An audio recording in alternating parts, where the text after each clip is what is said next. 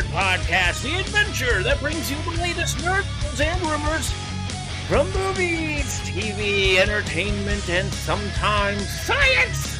You name it, if it is nerdy, we are talking about it. And tonight's main event is the Wolverine 10th anniversary. I'm your host, Austin, and with me, as always, is the amazing Amanda. The wild yet elusive Jekka. Present. And Burn, Brady Burn. Hey now.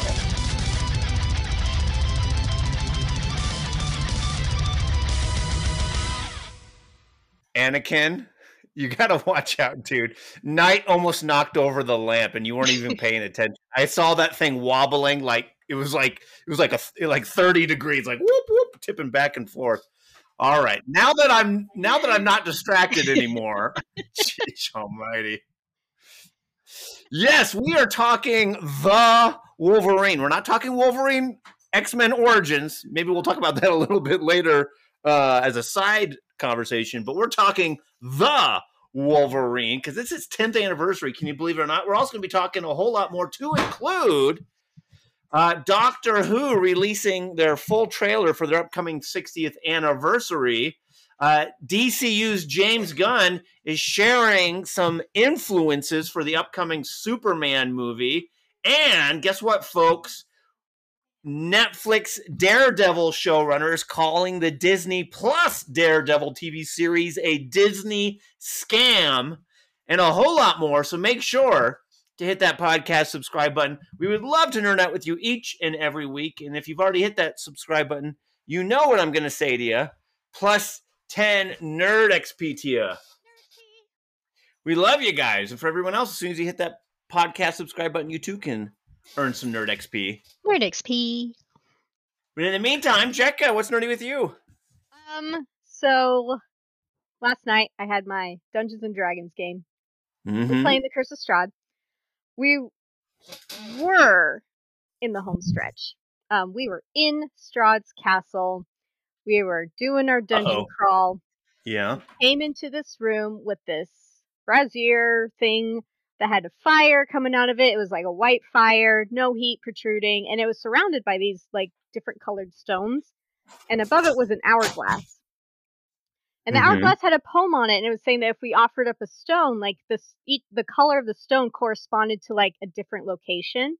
And we were like, "Ooh, this might be helpful," because like one thing we need, we need to like find the tomb of the sleeping paladin because there's a treasure there that we'll need to fight Strahd, and we know it's in Strahd's castle. So we're like trying to find this, and we're like, "Ooh, what if it's this stone? Like these stones can take us there." And so there was a stone that was like would take us to the place where the coffins are hidden. We're like, "Ooh, maybe that's it. Like maybe it'll take us to the tomb of this person."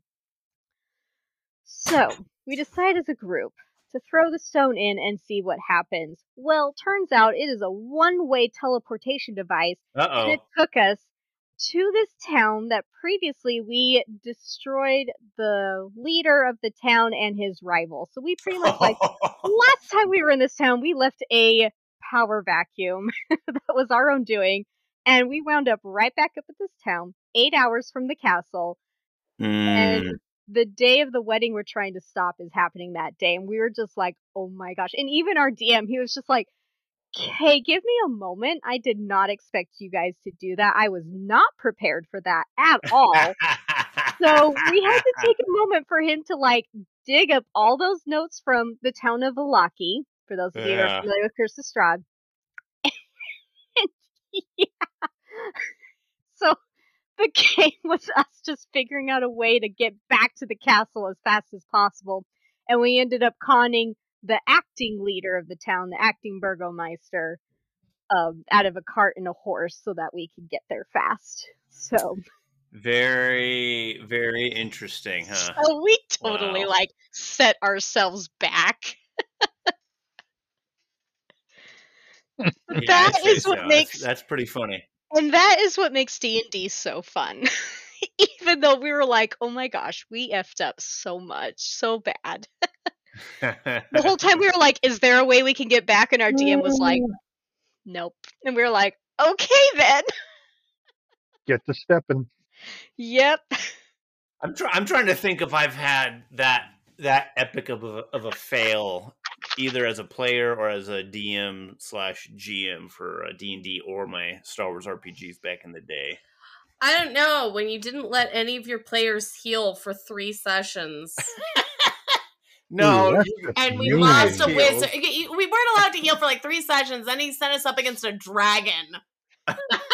and like these are little No. they, it, our 10 year old got like his character died and he's like i died and i'm like they're not experienced enough to say we need to heal Yeah, we're fighting a dragon in our next session this coming Wednesday, and uh, I'm just not ready. I, I fully expect it to be the last time I play this character. Very funny. Well, well, Brady. Speaking of which, what's nerdy with you, man? Oh man, you know I've been absent for a while. Um, just it's and it's been exclusively just work and other stressors. Sure, li- that- life happens. Yeah, and it's been happening fast and a lot. I've been chilling out a little bit, trying to find a couple of ways to relax. I know I mentioned this earlier before we got on, but um, I've been following for a while. I've been following um, uh, Black Magic Craft, a guy named Jeremy out of Canada, and a bunch of other creators for scenery and stuff This is on D&D. YouTube, right? Yeah, Yeah, I think yeah. I've watched him.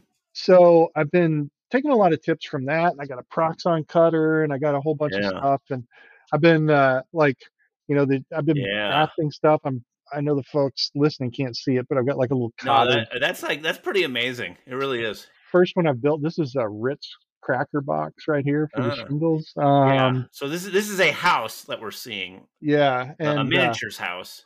once I get it painted, I'll send you a picture of it and you can post it. But That'd be it's pretty cool. um, yeah. So I cut all the bricks and the timbers and all that stuff, and I used. I went and got like some uh, tile grout, and I've used it for the stucco and that. That's So I've been doing cool. that, So cool. and then yeah, and then we did a. Uh, I've been playing a little bit of music. I picked up a ultimate. The ultimate goal here is I want to learn how to play violin. Let me say that correctly. I want to learn how to play the fiddle. Okay. Um, so, but I play the guitar and bass, and I've been playing them for years. And and finally, I was like, and the tuning on a violin is so different. In addition to the just the actual form, the way you play it. But I've also wanted to learn to play mandolin, and I discovered that the mandolin is tuned the same way a violin is. And I thought, well, I can learn to play this mandolin, which I've been doing, Mhm. um, and then I can maybe some of the fret work will work its way over, you know, the same scale shapes, that kind of thing.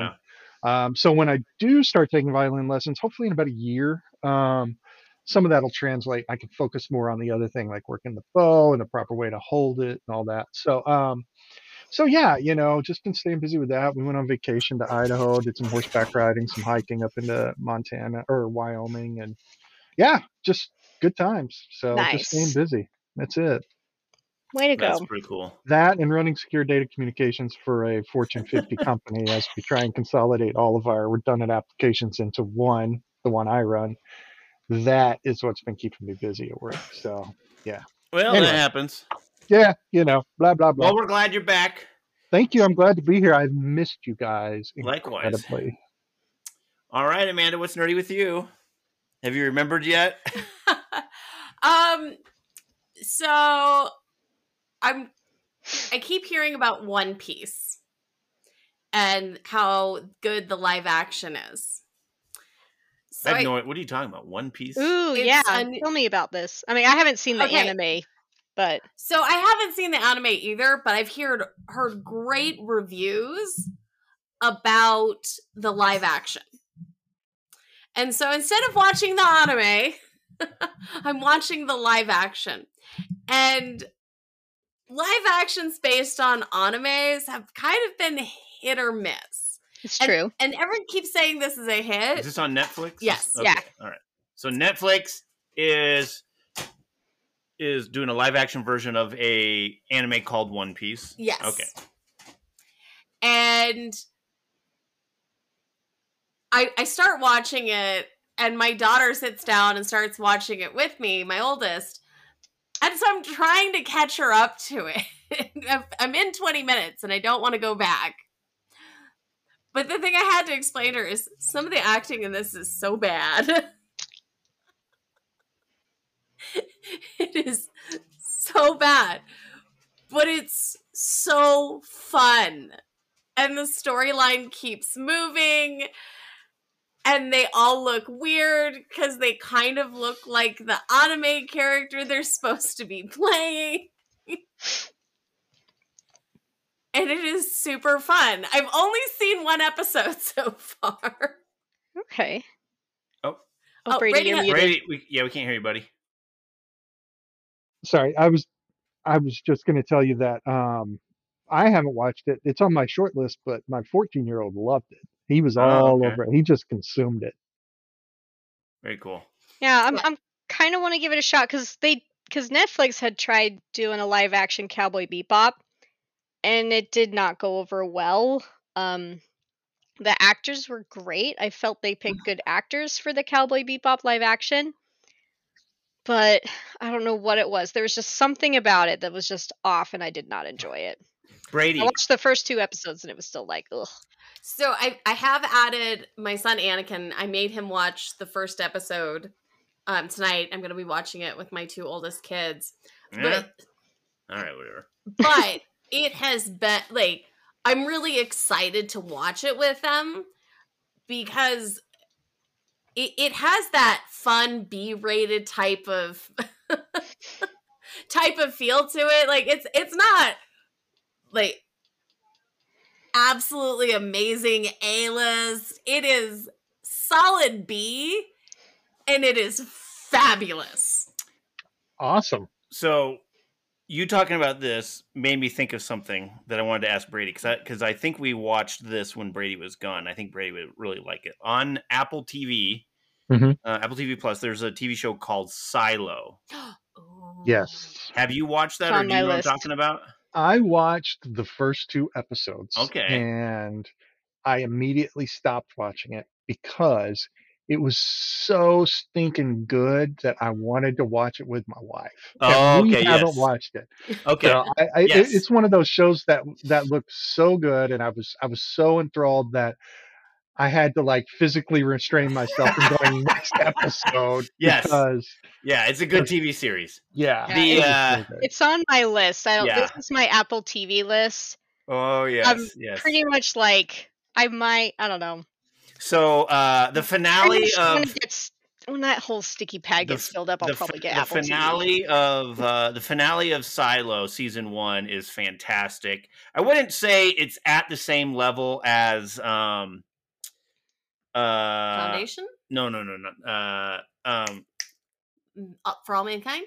Severance. Severance. Oh, Oh. It's, Oh. it's, it's not it's not quite season one uh, finale Severance level, but it does get kind of close to that. So That's a pretty high bar. I mean, no no no, it's a put super high yeah. bar. Yeah, Severance. Yeah, but That's uh, why I didn't even come up with Severance as yeah. like an Yeah. equivalent. but yeah, it's it's fun. I and I, I think you'd really like it. And then yeah, Foundation season two's come out. We're we're about two or three episodes into it so far. Same here. We're about two Yeah. or three episodes. Eh, in. Yeah. the morning show, which isn't nerdy, but We're season three is out. Yeah, yeah. Yeah. Yeah. Okay, okay, all right, all right, all right. Okay, I want to talk about what's nerdy with me. Okay, so I had a revelation, a nerdy revelation yesterday, and and Amanda and I started talking about it, and I realized, wait, a minute, this is straight up podcast talk, and I need I need to save it. All right, so here's what it is. I had a revelation concerning the state of Star Wars. all right, Let's I'm- try it. I'm gonna try to keep this short. It could almost be its own main event. That's If I- of if I- I profound. That's like a profound thing just to bring up. I, Oh, I know, I know. Okay, okay. So check this out. Okay, so so I need to talk about uh Ahsoka uh episode six. And um and so there's gonna be a little bit of spoiler warnings for anybody who hasn't seen it. Um but I'm gonna keep it uh pretty pretty shy.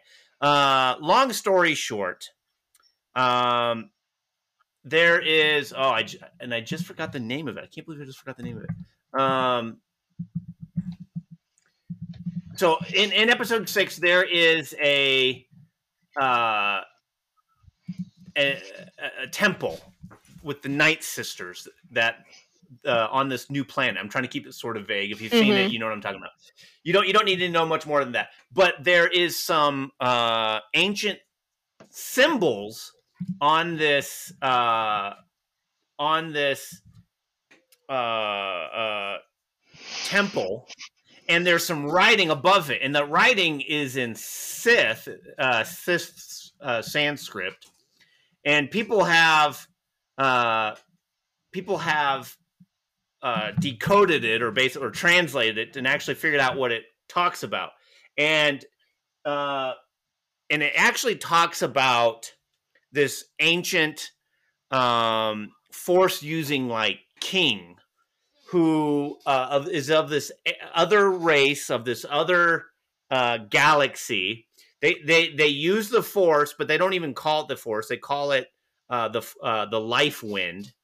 And uh, the story behind this uh, ancient race, alien race, is that um, they ended up they they were pretty like they weren't as advanced in their force uh, understanding as say the Sith or even the uh, the Night Sisters.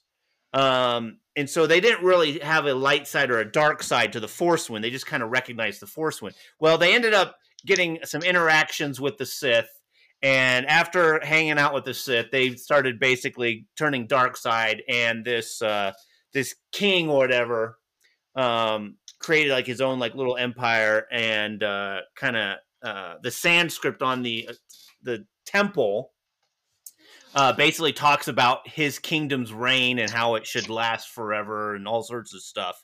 And um, and this this uh, ancient race, uh, possibly in connection with the Night Sisters uh, and the Sith, created the world between worlds. Like that's how these that's how the world between worlds kind of was created. Is is because uh, they they actually don't like we refer to it as the world between worlds, but they referred to it as the the threads of destiny.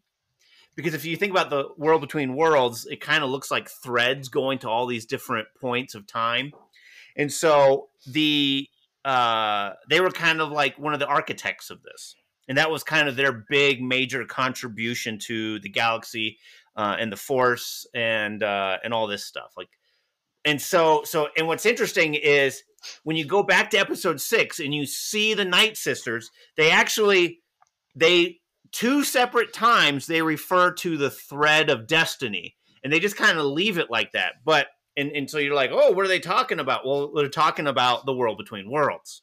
Huh. okay. All right. So so that's kind of where we're at in ahsoka right now. And i want to pause to talk about what i really want to talk about the state of star wars okay now, I Dave Filoni is heavily involved in Ahsoka and what's going on in the state of Star Wars right now. And what I realized, compared to what we're seeing in Star Wars now versus the early days uh, and years of Disney Star Wars, is we're seeing what's been missing, and that was depth.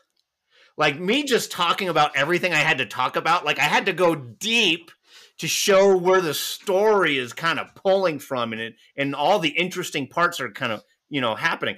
But like episode 7 8 9 i love rogue one but it was a very linear story. There wasn't a tremendous amount of depth to it It, it, was a good story. It, it did kind it- of it- pull from some areas, it- but it had to be the opening scroll to episode four.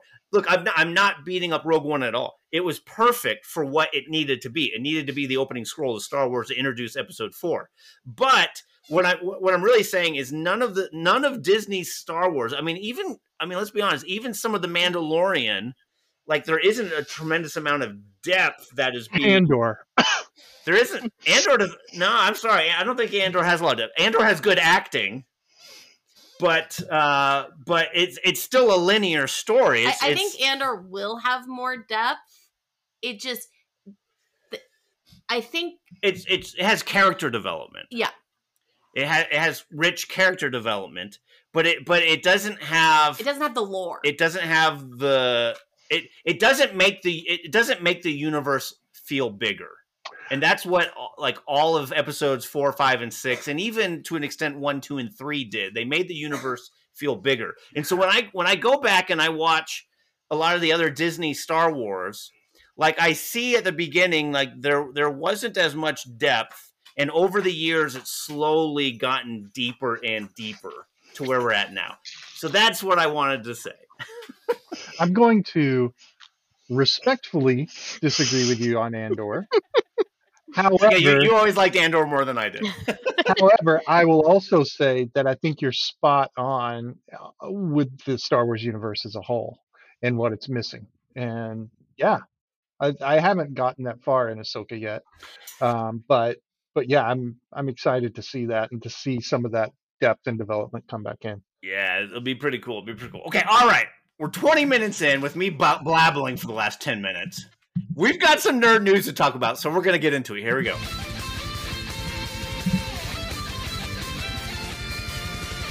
Many Bothans died to bring us this information. Ooh. And what is the news that should be on your nerd radar? Well, Doctor Who has released their full trailer for their upcoming 60th anniversary specials. That's right, the latest trailer for the Doctor Who 60th anniversary episodes has many of us fans excited by hinting at the return of a formidable adversary set to challenge the 14th Doctor, played once again by David Tennant. Reuniting with Tennant is Catherine Tate, stepping back into her role as Donna Noble. Together, they venture on a thrilling journey through the cosmos to confront the Toy Maker, portrayed by Neil Patrick Harris. This powerful antagonist hasn't made an appearance in Doctor Who since 1966. Jemma Redgrave also revisits her character, Kate Lethbridge Stewart, head of unit, adding more depth to the story as they delve into the Doctor's encounter with this past nemesis. Speaking on the forthcoming episode's showrunner, Russell T Davies, shared, quote, This is just a start. As the fever starts to burn, we're headed for a November full of Doctor Who surprises for fans and new viewers alike. Stay alert. These special episodes commemorating the show's 60th anniversary will be released this November with three special episodes titled The Star Beast, Wild Blue Yonder, and The Giggle. Let's take a listen to this and uh, talk about the trailer afterwards. Here we go.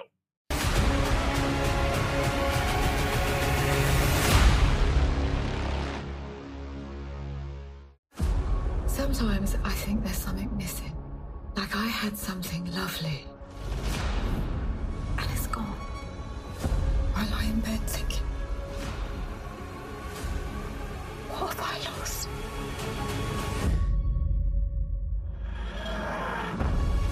I've got this friend called Donna Noble. I had to wipe her memory to save her life. No! If she remembers me, she will die. So what happens next? The spaceship crashes right in front of her. It's like she's drawing us in. What the hell? We've got a bloody Martian in the shed! Don't look! Me, me! Oh, here we go again. I don't believe in destiny, but if destiny exists, then it is heading for Donna Noble. And I've got a memory. After a very long time, something's coming back. Who are they? Monsters. There's something so bad the TARDIS ran away. Yes. Then we go and kick its ass!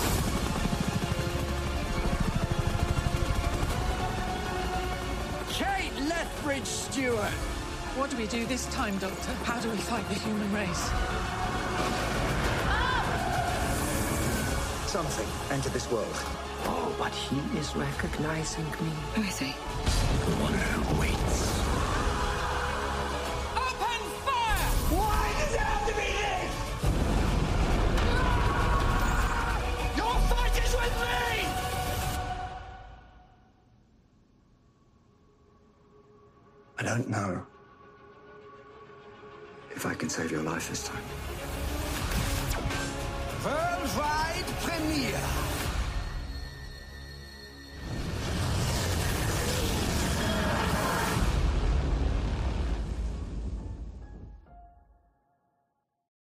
Um, I'm really excited for this and got reminded again I need to catch up on Doctor Who. I started earlier this year and then I stopped. I got distracted by other things and I'm like, ooh, I need to jump back on that because I do want to catch up. But oh my gosh, I was laughing so hard when Donna Noble's like screaming about the Martian because that just made me Oh, think yeah. like flash back to her calling the Doctor Earthman and even throwing out Martian every now and then. I'm just like, oh my gosh, I'm so excited for this. Yeah. Yeah, I uh I'm interested in this toy maker. Apparently he's uh, Yeah. scare, scary enough to make the TARDIS run away. I don't even know what to say about that. oh, That I know that you know that's gonna be crazy stuff when the TARDIS bails. Yeah. And the, the, the- yeah, and sh- for sure. Yeah. Yeah, um I I I know nothing about this toy maker. The fact I don't that he's a- yeah. the fact that he uh, is an actual um, uh, legacy Doctor Who character already, 1966 his last portrayal. I find that all really interesting, and uh, you know, I'm kind of one of these Doctor Who fans that has kind of lost its mo- his momentum, like many others. Uh, and this does make me more interested in getting back into Doctor Who. Uh, but I, I just don't know about this new Doctor. Um, if I'll actually stay with it So afterwards, or if just I'm just here for we David Tennant. bond to the doctors that we really like, but at the same Um, time, they have to be written well. And I We think that with Jodie that- Whittaker. Yeah, Jodie Whittaker was Ah. fantastic. I loved her as the doctor. She did Yeah, such a good job, she did actually. but the writing was not there. Indeed. And what what I was thinking of is how they're bringing back this legacy character, and it's showing that the legacy characters are like they can work with those. They don't have to rewrite the entire history of Doctor Who, which is what they tried to do under Jodie Whittaker. yeah, And that is what turned me off the most. Is that they were trying to do this whole rewrite when they have such a rich history to mine from. And it's kind of like the rumors going on about The Witcher, how the write the writers for The Witcher don't like the um the original content. Uh, It's a rumor. I rewriting don't yeah. even know but that's how it felt like once I, I realized that that's how doctor who kind of felt is that they didn't like their history so they wanted to rewrite it instead of actually loving yeah. what they did loving the show they worked on if they don't like it find some other job we love the show give us the show we love It did feel like that to a certain extent. All right, let's move on. We got a lot to cover. The full trailer for Hunger Games: The Ballad of Songbirds and Snakes has been released. Lionsgate has unveiled a fresh trailer for the forthcoming Hunger Games prequel. The narrative delves deep into the early phases of the Hunger Games and marks the ascent of Cornelius Snow. Did I say that right? yeah The plot it's i think it's like cor- i, I don't even know Okay, because they well, I found out I pronounced it wrong watching the trailer, and I was like, eh, I don't care. the plot centers around a young Cornelius who is the last hope for his failing uh, lineage. The once proud Snow family has had that. Oh my word! Sure, you have to. You have to congratulate me. And now my now I'm getting all tongue tied. the there, once there. the once proud Snow family. Have you missed this, Brady? The once proud Snow family that has fallen from grace in a post war capital with his livelihood threatened. Snow is reluctantly assigned to mentor Lucy Gray Baird as tribute from the impoverished District 12. The official description states, quote, uh, but after Lucy Gray's charm captivates the audience of Panem, Snow seems sees an opportunity to shift their fates. With everything he has worked for hanging in the balance, Snow unites with Lucy Gray to turn the odds in their favor. Battling his instincts for both good and evil, Snow sets out on a race against time to survive and reveal if he will ultimately became a, become a songbird or a snake.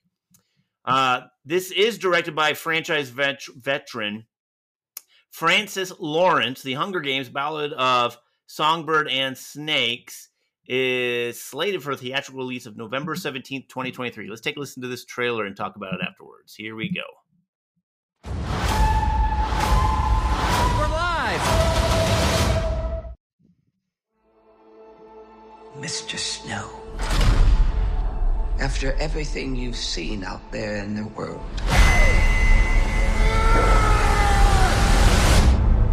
what are the Hunger Games for?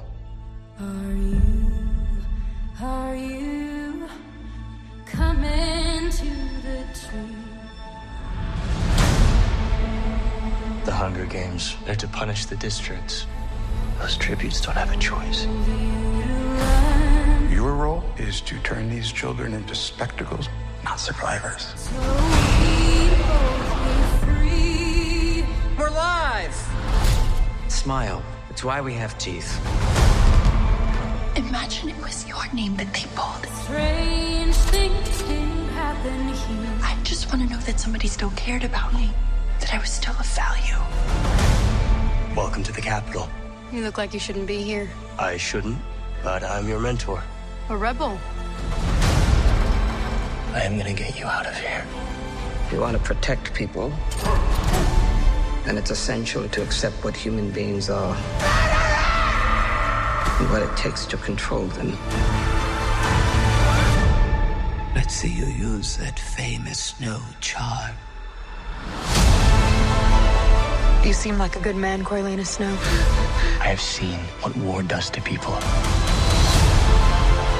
Fueled with the terror of becoming prey. See how quickly we become predator? I want my enemies to see a rainbow of destruction engulfing the world. You're monsters! All of you! Good luck with that poor little songbird. Where is she?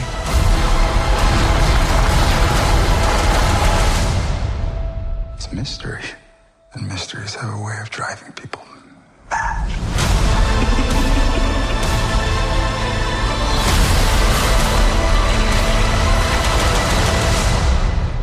Mr. Snow, let me ask you one final time. What are the Hunger Games for? Hanging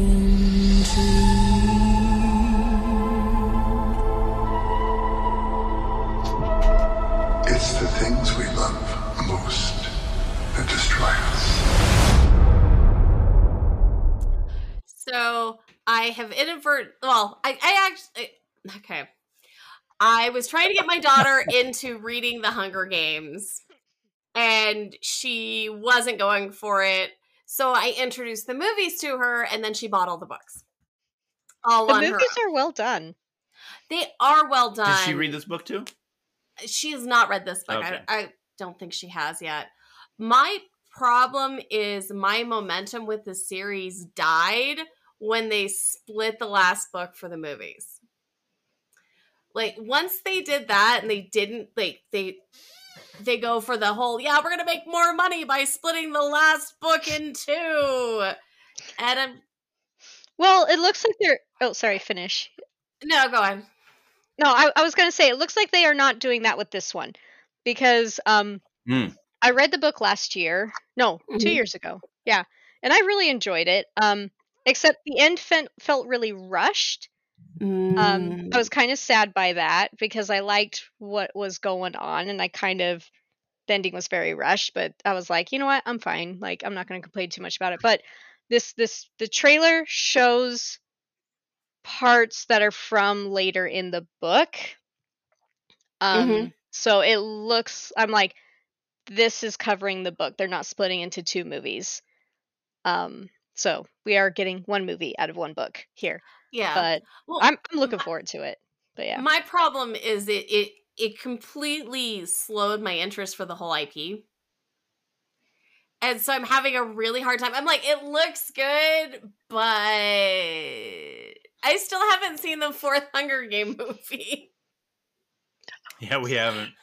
So It was all because they split it up too. We were mad. yeah. Like, I, well, I it wasn't so much I was mad as I lost this. lost interest. interest. Yeah, that So. I, I'm I'm hoping my daughter will get me back interested in it by reading it and making me go see it with her. All right, let's move on.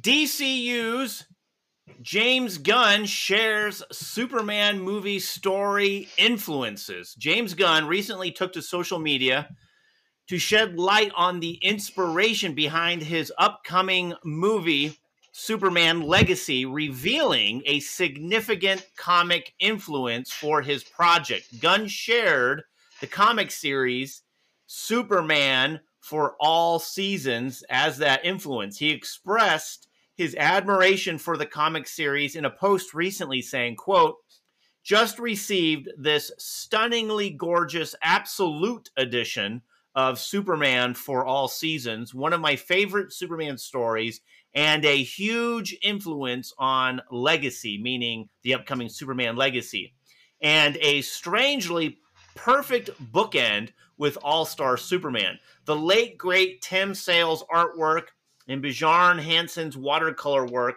has never looked better, nor have Clark and Ma and Pa. Jeph Loeb's elegant, confident story still sings. End quote.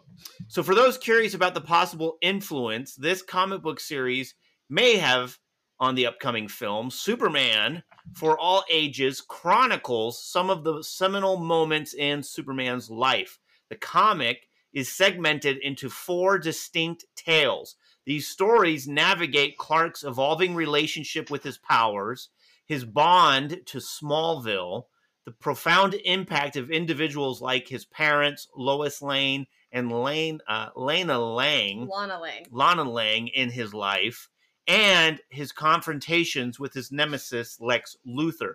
Interestingly, this influential comic book also played a role shaping the popular 2000s TV series Smallville.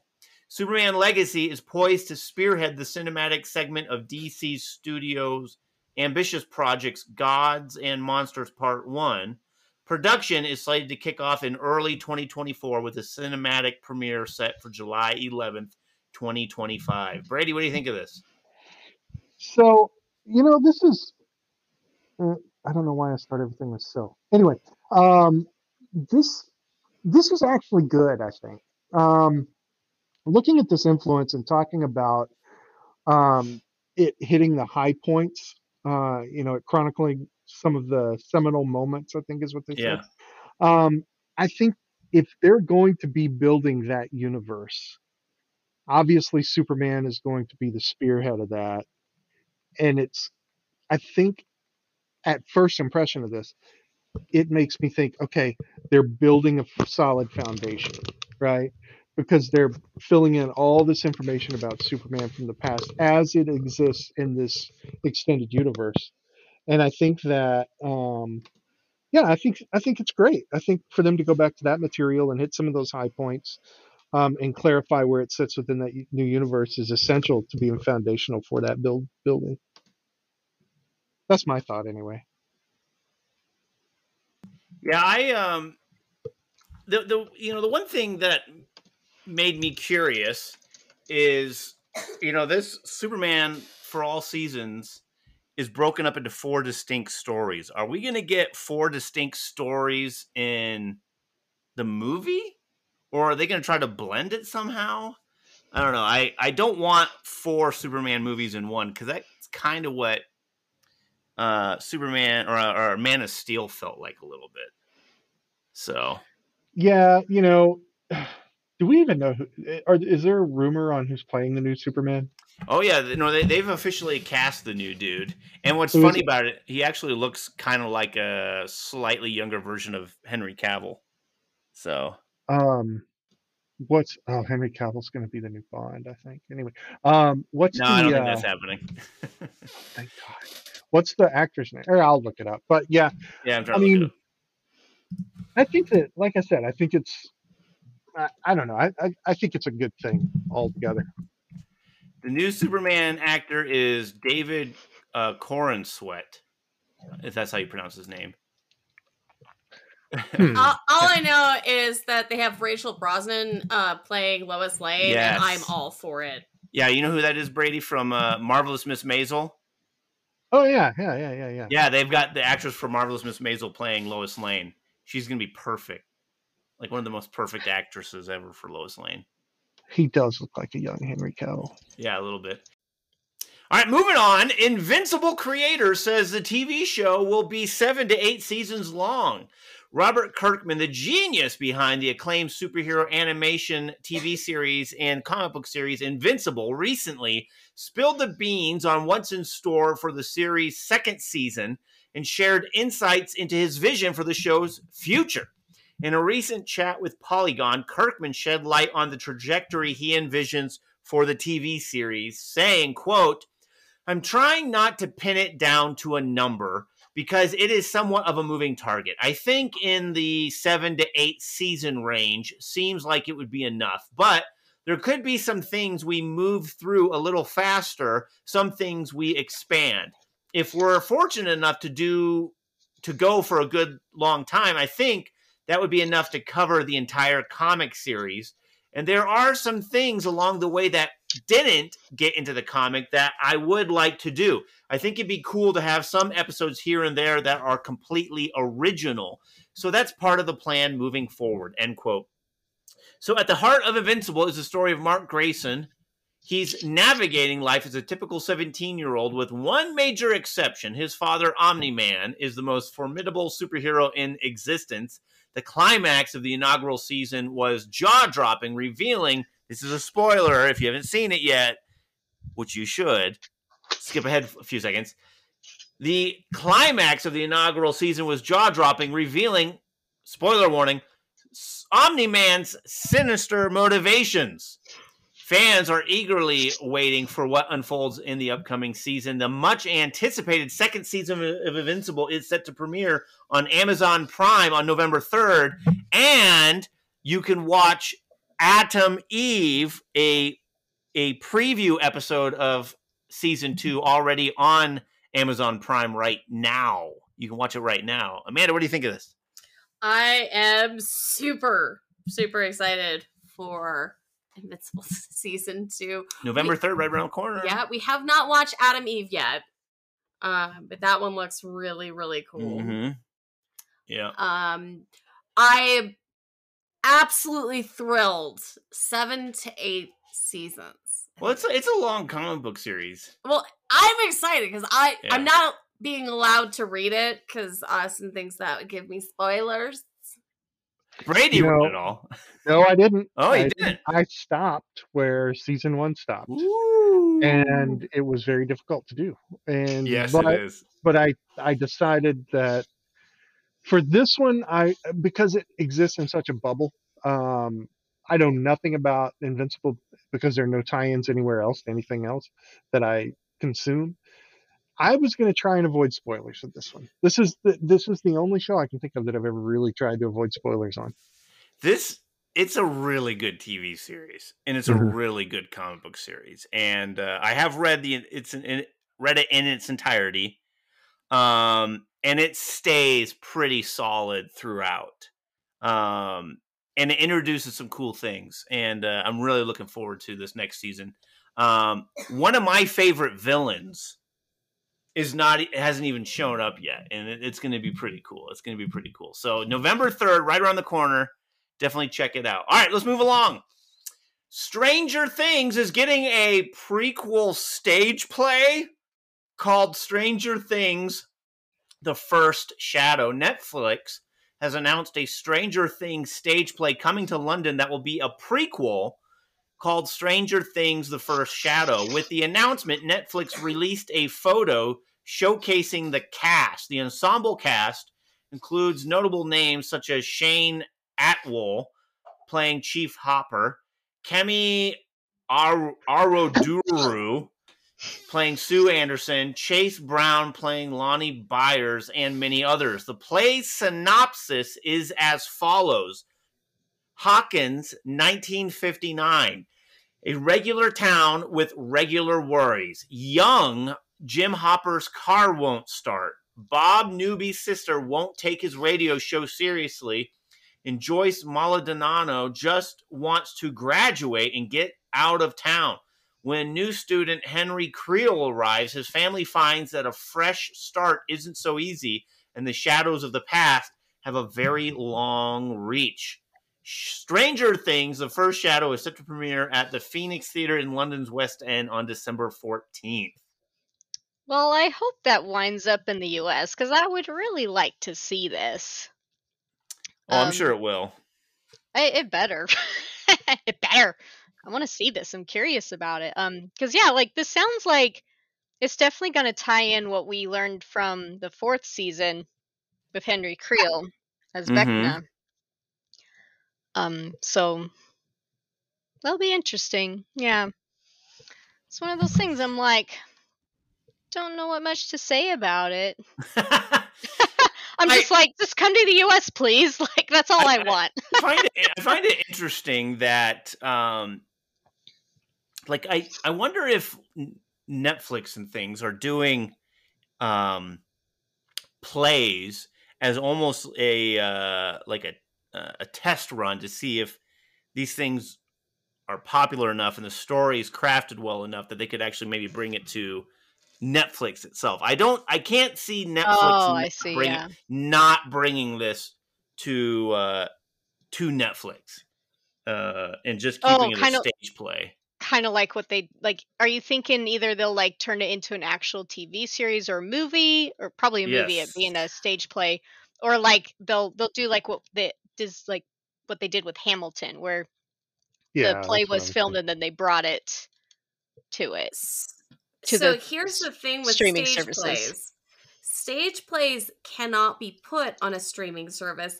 they you have to pay tickets to go see it Well, Hamilton And- came well, to. hamilton was Well- put on disney plus but after how many years I I think. oh it was I think four it will years. be. Re- yeah. I think it will. What, what I was referring to is a, a readaptation of the play into an actual TV series. yeah but here's the thing is they can make all this money off of the live performances before they ever Well, yeah. and, and it, it's a it's a new way of making money that they're looking at Yeah, and I think it's a, a pilot, uh, like a s- uh, instead of doing a pi- a soft pilot on, of a new TV series on Netflix, they I think people are starting to do it on uh, in play because I think they can uh, get away with more things without uh, negative publicity uh, killing killing a TV show's momentum before they can get it up and running. Especially with a franchise that's giant for Netflix, like Stranger Things, they want to protect it as much as possible. So I could see them doing a play as a soft pilot almost for a TV series. i don't know Or Yeah, they've know. been listening to me whining how I don't have enough theater since moving out to the boonies of California, and I really miss the theater because Sure. I love going to the theater. It's my favorite. I love going, yeah. like professional and community. I love it. All right, let's move on. Netflix Daredevil showrunner is calling the upcoming Disney Plus Daredevil TV series a Disney scam.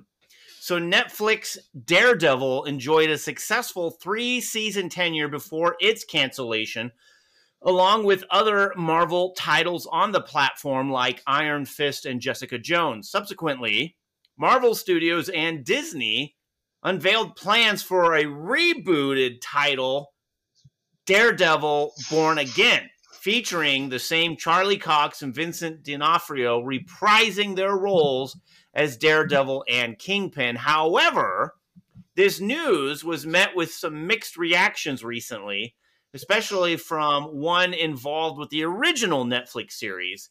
One disgruntled crew member expressed on social media, quote, I worked on all of the Netflix Marvel shows, which all were canceled in season two or three. Our contracts only give us full vacation pay, like 36 cents per hour worked or some crap on season three shows. Four years of work, I never got a raise or vacation pay, like 20 grand. He then tagged Netflix Daredevil showrunner Steven DeKnight, stating, quote, and not only did they cancel Daredevil once crew got full raise and holiday vacation pay, the Disney Plus reboot is back to season one contract terms. It's a freaking scam. I wonder if Steven DeKnight knows that. So here he is tagging the original showrunner.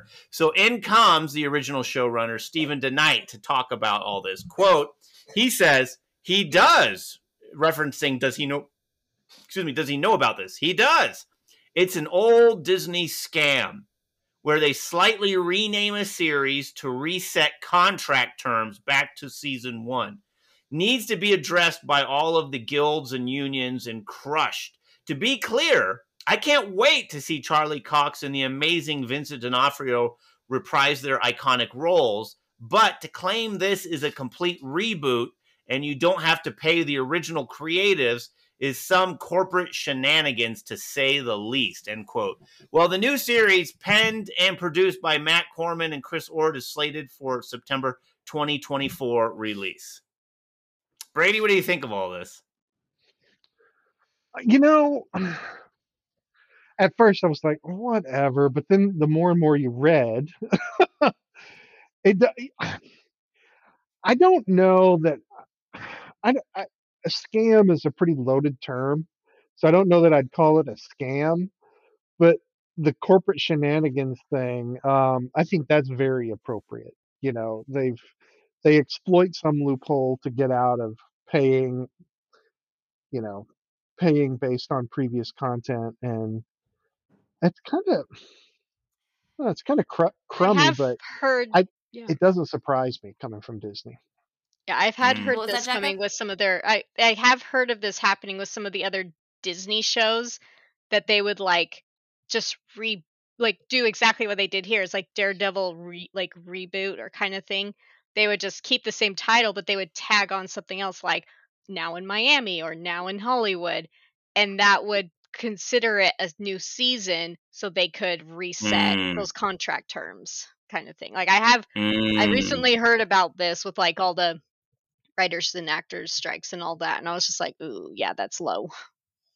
yeah hopefully they're addressing that Well, the thing with this is it is a corporate issue because they had to wait so long but because of the Netflix contract.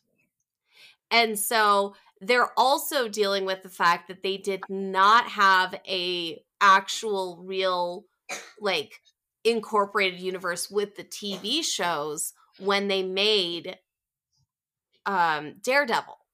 And so now they're reformatting and changing things around. So they are changing it.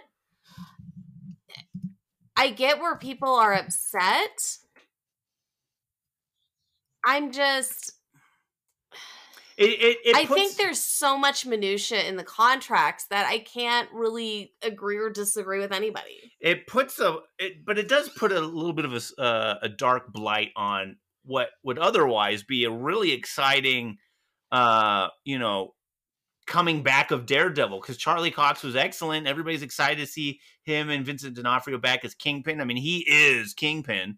Um but now i'm gonna be like oh man every, everybody's getting screwed a little bit but i guess maybe that's why everybody's striking so much yeah Well, we also know that Disney is losing a lot of money on Disney Plus. And how is Disney going to streamline cost of shows to keep Disney Plus profitable? And that is also in the mix of everything as well because how are they going to pay for things if they're not bringing in the money needed to pay for things? Yeah, um, yeah, yeah, i didn't know they were having profitability issues yeah. They they are. Um, that's part of the reason why Disney Plus has started canceling and removing some TV shows from its. You you uh, can't even watch the Willow TV Yeah, the new series. they took it. com- They took it. They killed it and removed it from Disney Plus after its first month. And part of the, part of the reason for that is because I guess every time somebody watches a TV show, they have to pay out uh, royalties to all those involved. But if they just completely remove the uh, TV series altogether, then they don't have to pay out anything else anymore. And so it's like it's like uh, Disney Plus got what they wanted out of Willow season one, even as unfortunately bad as it was. Um, but they didn't want they didn't want to have to you know, pay any more for it, so they just removed it, and that's why they've been removing a lot of stuff. Apparently, that's how the streaming services work. Hmm. Uh, which really doesn't make any sense. It's like we're going to make this TV show for our stream for our network or stream service, and then we're just going to kill it after a month. Uh, yeah, it doesn't make much sense to me. There's the- Anyways, There's the vindictive part of me that's like, if I had known that, I would have watched Willow a lot just to force them to pay out to Well, the actors and actresses. Oh, but here's the same at the same time if they have enough people watching the show and coming to the streaming service for the show the show's worth it. Yeah, but if the show isn't bringing enough people it becomes really hard on the service. It does.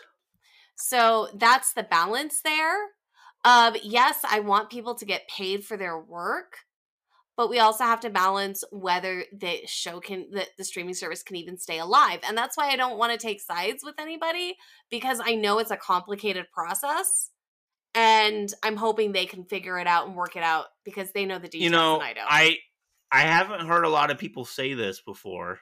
Uh, if somebody has said this before, then I'll give them credit. But I don't know if streaming services really work. I got to be honest with you. Um, it se- it seems like uh, a business model that only produces very low profitability.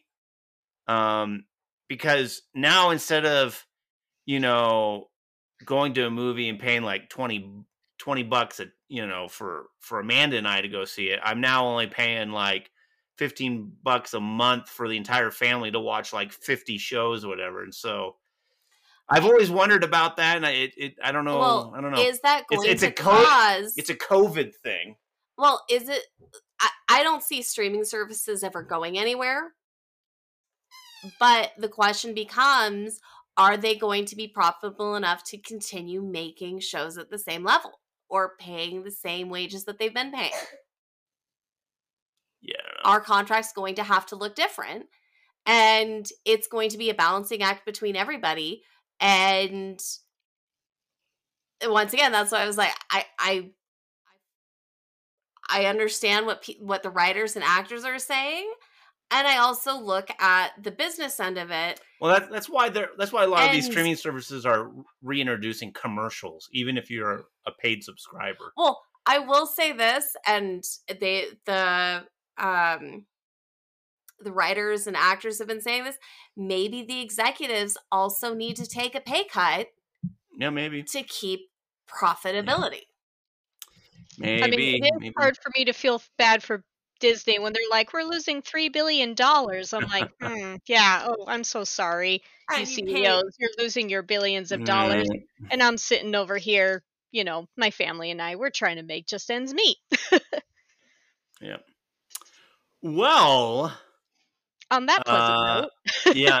Speaking of making ends meet, no ends are sharper than Wolverine's claws. I had to really work. I had to really work at that segue. Let's jump into our main event. We had our honeymoon on Alderaan. Good thing we took pictures, huh? Shut up, Wesley. You have no idea what you're dealing with. Uh, Shakespeare in the Park. And that means it is time for our main event The Wolverine 10th Anniversary! Wake up, wake up, wake up, wake up. Where were you?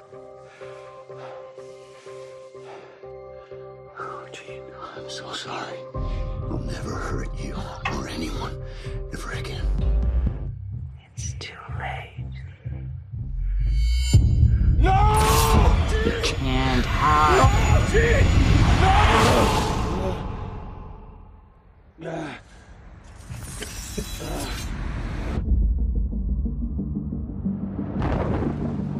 I've been trying to find the Wolverine for over a year. It's not who I am anymore.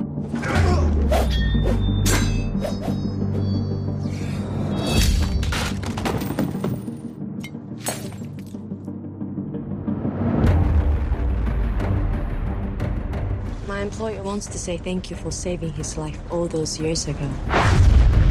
Run, now!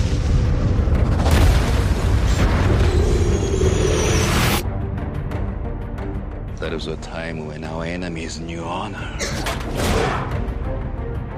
I wanted to offer you something no one else can. A gift. You have struggled long enough. I can end your eternity. Make you mortal.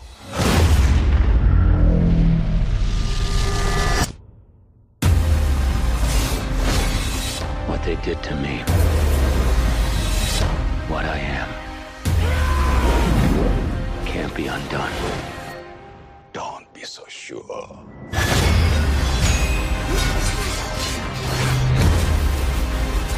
I'm not healing like before. His flesh is weak now.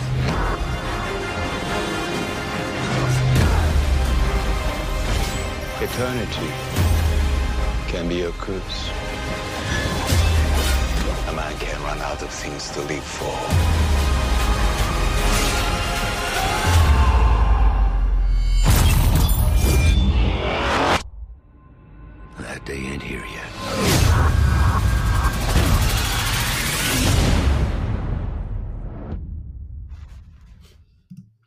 Special shout out to all you super nerds who have hit that podcast subscribe button. We really, really appreciate you. Please help us get the word out. Tell a friend about the podcast. I want to invite you to hit that podcast subscribe button if you've not done so already. Come on, do it. You'll get plus 10 Nerd XP. All right, the Wolverine. You know what's interesting about this movie? Let's be honest. How many how many people forgot this movie existed? Me. Me. you know, and it's weird because like this movie came out at this weird junction in superhero movies where like it came out after mm, uh, Fox did all their X-Men movies and before the MCU really found its stride and uh, before the Avengers came out. Well, And then- they, do it also before the X Men prequels. No, it was Yes, it- during well, those. I oh, thought. yeah, it's- it was during and- those because the next one. Sorry, talking And- over the next one. I think was Apocalypse. Yeah, and but what's so funny is everybody remembers hating X-Men Origins Wolverine and everybody remembers loving Logan and then they forget that there was this other movie called The Wolverine. And I got to be honest with you, of of the 3, it's my favorite. Like it's it's it's what the uh, uh it's what X-Men Origins Wolverine should have been. And it's like they they took the material uh seriously and was like producing this serious comic book movie.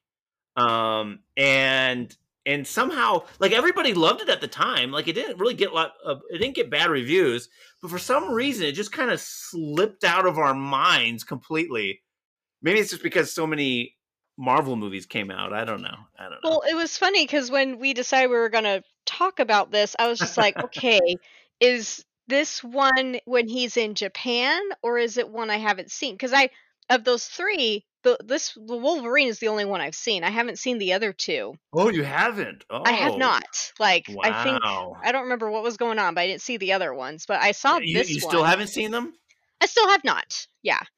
Just because I keep forgetting them. But yeah, so this one, it was like, oh yeah, the Wolverine. And it was one of those things I was like, okay, I'm gonna, like, I started watching the first little bit late after watching Ahsoka late at night. And I was like, okay, let me see if this is the one I remembered. And when it starts off with him in Nagasaki with the bomb drop, I was like, oh, okay, yeah, this is the one I like. I like this one because it's in Japan. And there's a a lot of one. great Japanese stuff in there that I absolutely love.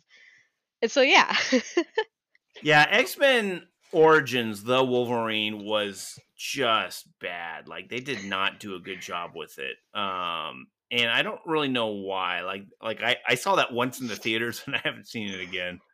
Uh, Logan was very good, but it was a very different kind of uh, superhero movie. Um, a little while back, I went back and watched all of the X Men and Wolverine movies Mhm. and everything. But it's been so long that this one kind of when you say people forgot about it, you're not you're not wrong on that because it just kind of melded in with everything else. It did. But refreshing on it, I do remember really liking it. Oh yeah, no, this is a this is a solid. This is a really solid superhero film, and for for people who are getting Marvel fatigue, like if like if you go back and watch this movie, you won't have Marvel fatigue. Like Yeah, no, it was it was refreshing and it actually has Yes. a really good plot twist in it. it does. Like it was one of those things like it had been long enough that I forgot and it was just like, "Whoa." I was like, "Oh, I forgot about that." But yeah, that was good. and and and what's interesting about this this goes a little bit into what i was saying like it it does it did not have a very flat linear storyline. It, it it didn't have a ton of depth but it did have a lot more depth than most marvel movies have these days. And that i think is what makes it so refreshing and fun to watch is like hey look there's some substance here.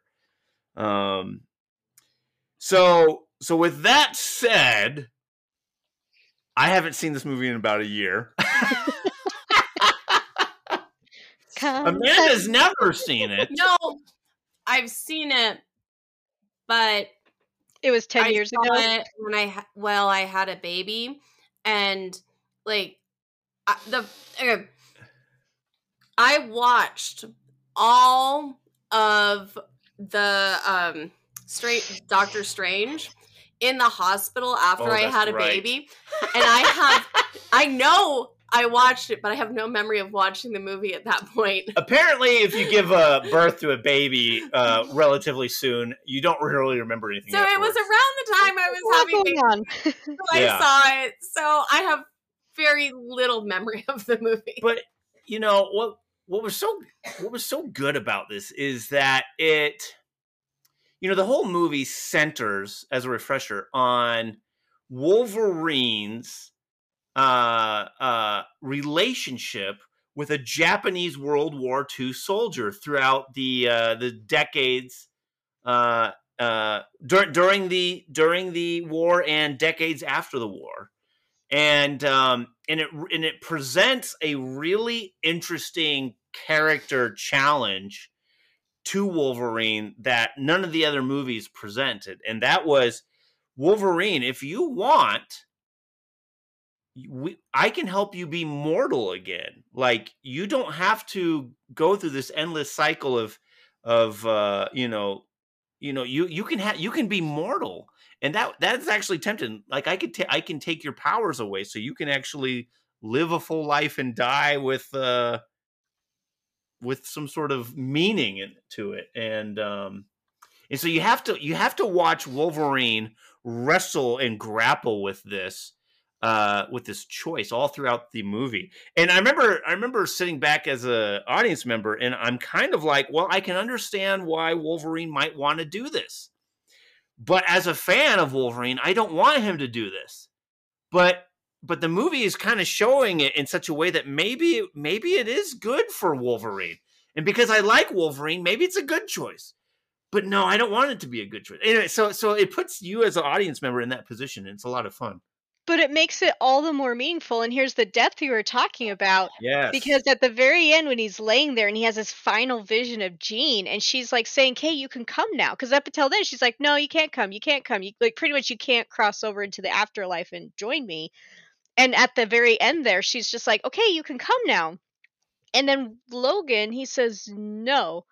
Like he finds, he understands like life is worth living, even when you cannot die and he's just like no and so this like you know what he's been wanting throughout the whole movie is just to like die and be with Jean Grey he finally says no to that Yes. and like turns his back on that because he's like under and I think that's what makes this so good is because of that internal conflict which I absolutely love. I love Oh yeah. stories that dive deep into the human psyche kind of thing. And like this one just does such a good job of doing that. Yes. You know. Yeah. Yeah. When was the last time we've talked with this depth about I don't know the latest Ant Man movie? Like? Ant Man, Like Ant Man, we were wanting them to go that way, and they Yes. didn't. Like we were wishing they had gone that way. Yeah, it- and yeah, like so far, Marvel every in single general. the Marvel in general, we've been wanting them to go that way, and they ha- they keep pulling back on it. They keep they they backpedal because they don't want to cross that line. And it's just like no, like it's not it's good storytelling, like good story. The you know. problem is But yeah. on the sequels to these movies, they are too busy introducing new characters to give established characters character development. Well, I mean, they introduced new characters in the Wolverine for its time, Well, yeah. and it still worked really Yeah, well. but I'm saying But you're that meaning the other Marvel movies, right? Is that what you're Mar- saying? Marvel movies. Yeah. They're so busy trying to establish their new characters, like an Ant Man. They were really trying to establish um, Ant Man's daughter, and they wouldn't give him Yeah. any development with that. yeah, you know, um, You're making a The- point. They're hyper focused on this whole like phase, the big storyline they want to craft, which they did really well with like phase one when it led up to Avengers. Yeah. And I can s- like Faye, you know, I felt like they did a pretty good job up until Infinity Wars, and now I feel like they're so Well- hyper focused on it that it's like I don't know. Li- Age of Ultron was a bit of a disappointment, uh, but it it wasn't. was. It, wasn't nearly as as stunted as the MCU feels now. Yes. Um, and and so that's why if if you don't really remember the Wolverine that that well, it's its 10th anniversary. Go back and watch it again. You might actually find yourself really enjoying a Marvel film again. Well, like I Um, said, it has like great plot twists. Like you have this thing where Logan comes back, finds out that this guy Yashida or yeah Yashida, his granddaughter's in danger because she's been like a tar- she's a Mhm. target, and you find out spoiler warning that it's her father trying to off her because her his his father Yashida is like making her heir to his company and she doesn't want it. And so, like, the father's trying to off his daughter. And in the meantime, the grandfather has been, he has a secret building up in his hometown, and he's been figuring out pretty much how to become Logan and sees his mutant powers. Yeah. And as a result, like, even though his granddaughter thinks he died, he actually did not. He's alive in this silver samurai made of adamantium. And it's just like, it was such this really cool, twisty, complicated Yes. with the plot. Like I had completely forgot that the Well- grandfather was in the suit of armor Yeah. until like it was revealed. And I was like, oh my gosh, I forgot about that.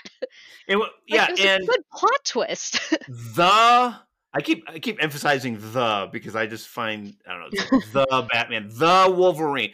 The they take the audience uh they they they, they entreat the audience uh, as if we're all mature and smart and we can follow along. And so they they don't they don't dumb things down and they just go for it. And I like that. Um the humor is tasteful. It's not intrusive or jarring. Because there were Mhm. some funny parts, but they were Yeah. like well done. Yeah, and um, you know, it it it plays off uh some Wolverine comics that did really really well, Mhm. and um, because Wolf, you know, Wolverine had a, a stint in Japan, and so so this it just it just works for his character with uh Wolverine being so loyal, um, and and respectful in that manner. Uh, concerning loyalty, because I mean that's kind of uh, found in Japanese culture, and um, and so it works really well. And and and that loyalty comes uh at the very beginning of the movie uh with that awesome world war ii scene. What was it nagasaki or It was hiroshima? Naga- it was Nagasaki. They they say Nagasaki. yeah i can't remember. Naga watching that uh bomb go off and then and then i'm like i'm thinking to myself like okay how are they gonna get through this and and they they play it off pretty well like wolverine like like takes the brunt of the hit for the dude. They're in this like deep like well, and he's using like a like a giant manhole cover to kind of cover the dude while he's taking the brunt. Like I'm I'm assuming that would work. I I mean I've never I've never lived through a nuclear so. bomb before. Let's hope Um, we don't.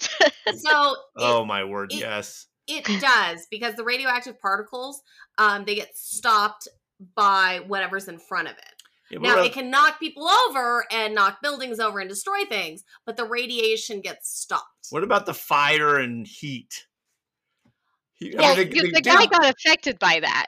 Yeah. Like he did get affected by that. You saw he got burn marks. Yeah, and he still will But- get some radiation and stuff, but Yeah, but he was he was protected from the brunt of it. Logan took the brunt of it. So like he had that that iron shield, like the iron cover on him and Logan. Oh so yeah. like You know, yeah, he still came out with burns, like you saw that, but yeah, Yeah. it, he he could have been dead.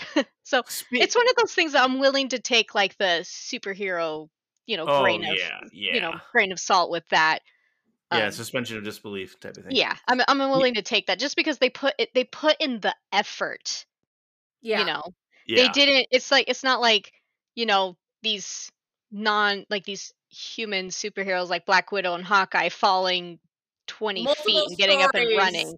Yeah. they get up and they run off. You know, it's like they at least put an effort being like, okay, this guy, we have a nuclear bomb that went off. Logan's gonna try to save him in this hole, but is but Logan shielding his body is not going to be enough. They're going to need something else. So Yeah. they put in effort, and I think that's why it's like I can take that and I can, you know, suspend disbelief, like Yeah. because there was effort put into it. Speaking of uh, injuries, you know, I've seen a lot of action films, and of all injuries in a movie I've ever seen, the only one that's ever made me like grimace and like I can feel my back tense up and I'm gritting my teeth. I'm like, ah! It's when Wolverine gets his claws chopped off Oh. by the silver Yeah! screen.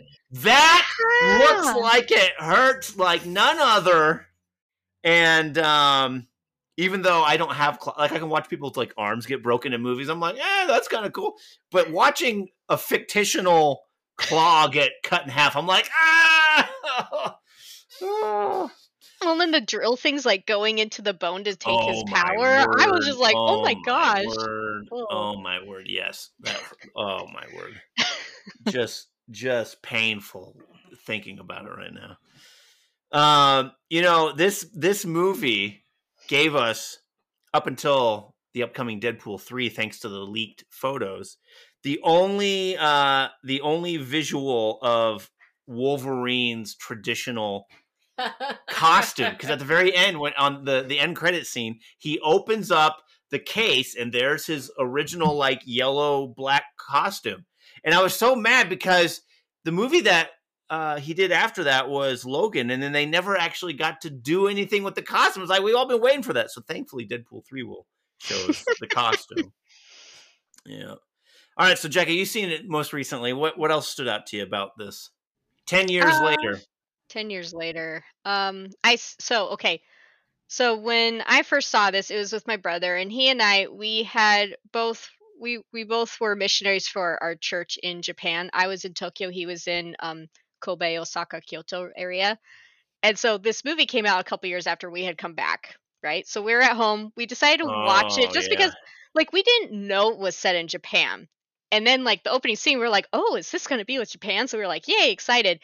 And the scene when they're at when they're in Nagasaki, they're in the house and Mariko is like cooking dinner and she makes she's she's cooked this dinner called nabe and she serves it to Logan, right?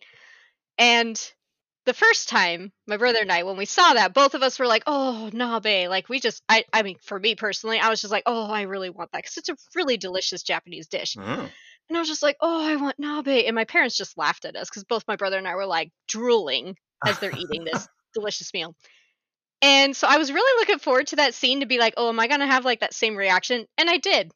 I just like it that it's just so traditional Japanese, and it's just something that I was just like I connected, and I think that's why I like this so much is because like I was in Tokyo, I've been on the Shinkansen, the bullet train, and it's like amazing, so smooth, so Oh, yeah. quiet, absolutely amazing.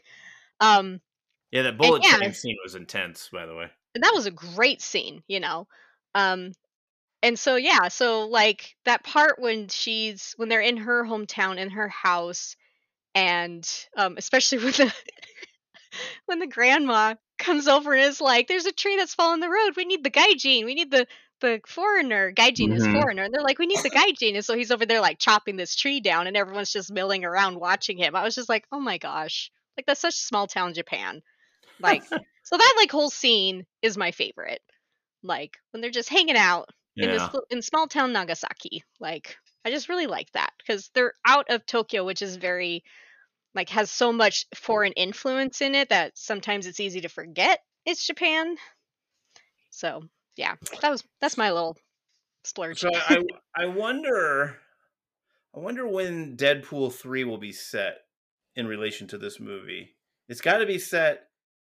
I'm assuming it's set the X Men Origins Wolverine, the Wolverine, Deadpool three, and then Logan. I'm assuming that's how it's going to be set because I know Hugh Jackman said that the only reason why he'd come back to do Wolverine in Deadpool three is because it won't mess up Logan. But Uh. the whole thing is, is it's it's Disney Deadpool though, so it doesn't matter where it fits in Fox because it's Disney Deadpool. Well, yeah, I think I think right. I think Deadpool three is going to be uh, Deadpool uh, destroys the Marvel universe, the Fox universe. That's that's a comic book series. Uh, should be interesting. All right, final thoughts on the Wolverine ten years later. I think um, this is a very underrated movie. It's it's very good. I really don't know why so many people forgot about it. Um, maybe, uh, that that is curious because so many people watch it and they're like, "Oh, this is a good movie." I uh, why why don't I remember this? I I don't I know. know I'm I'm sitting here. I'm like I need to watch it more. Like because I remember liking it the first time and I liked it the second time around. Like the Yeah. Viper, the mutant that like is poisoning him and taking his powers. Like she's cool. She's super Mhm. cool. I, you know, I I kind of want to go back and rewatch it because I do remember liking it, and and you know, talking about it here is or listening to you guys talk about it here has been great to repeat that interest. But I I gotta say, I am floored with your powers of recollection, Austin. like some of the some of the details you remember about. Like I saw it like two years ago, and I'm like, I vaguely remember like one thing. And austin's like, Yeah, in scene 47, when the camera switched to the left and he was holding the. Eh, You're a mutant yourself, my friend. It's Nerdstradamus. he was watching reviews of the movie before the podcast started. Well, they didn't really help with anything. Ex- the- the- Actually, the one thing the reviews helped me remember was the bullet train scene. Outside of that, I still remember a lot of stuff. Because, like I said, I did like this movie. I liked it a lot. Because I, I went into this with trepidation because I still had the bad taste of X Men Origins Wolverine in my mouth. And I was really worried about uh, the track record of of Wolverine going into this film. Because, I mean, back then, I mean, you it wasn't guaranteed that you were going to get a good superhero film. Uh, and You're still not guaranteed a good superhero Well, film. well, it, it had it had a high with the early years of the MCU, and now we're kind of flatlining a little bit. So, uh, anyways, X Men, uh, not X Men Origins, the Wolverine, ten years later, totally worth watching again. Um, and if if if you don't remember it, don't worry, you're not the only one. All right, folks. Thanks so much for joining us on another adventure of Super Nerd Podcast. Make sure to hit that podcast subscribe button and leave us a review wherever you're listening to us. Subscribe and review us on Apple Podcasts, Google Podcasts, Stitcher, Spotify, Anchor, Pocket Casts, YouTube, or wherever else you find us. Next week, we actually won't be here, but the week after that, we are doing all of Ahsoka. Oh man, I can't wait to talk about this. I can't wait. So if you've been enjoying Ahsoka, leave us a voicemail with your thoughts at anchor.fm slash super nerd podcast and you just might be in the upcoming show. You can also email us some thoughts to supernerdpodcast at gmail.com or find Twitter, reach out to us there.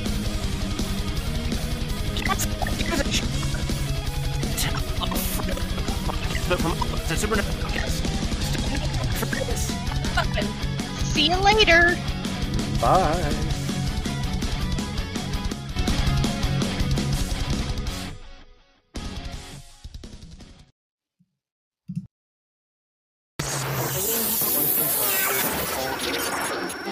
Please welcome to the stage Hugh Jackman mm as Wolverine from Wolverine the Musical.